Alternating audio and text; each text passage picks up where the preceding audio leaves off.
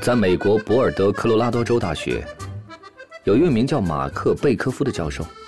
千万别小看这位扎着小辫儿、看起来很嬉皮的怪老头。他毕业于华盛顿大学，是动物行为学博士，今年已经七十岁了。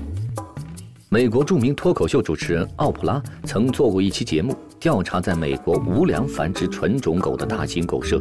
这些狗舍往往称自己为某纯种狗之家。而狗狗们是绝对不会认为那里就是他们的家的。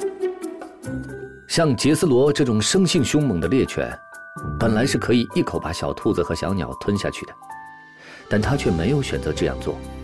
杰斯罗选择了照顾比他弱小的生命。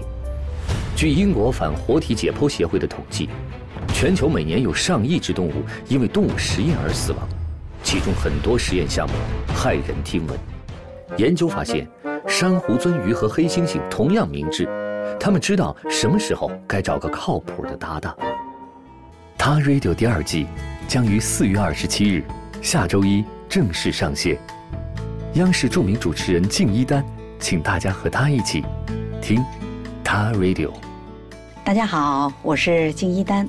生命有的短促，有的漫长，有的庞大，有的微小，但每个生命都是自然的杰作。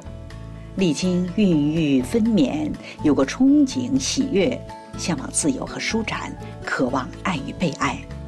每个生命都重要，尊重生命，善待动物。我是金一丹，我向您推荐中国大陆第一家动物保护公益电台——他 Radio，听听看。如果您觉得还不错，就推荐给朋友吧。每个生命都重要，尊重生命，善待动物。我听他 Radio。你在听吗？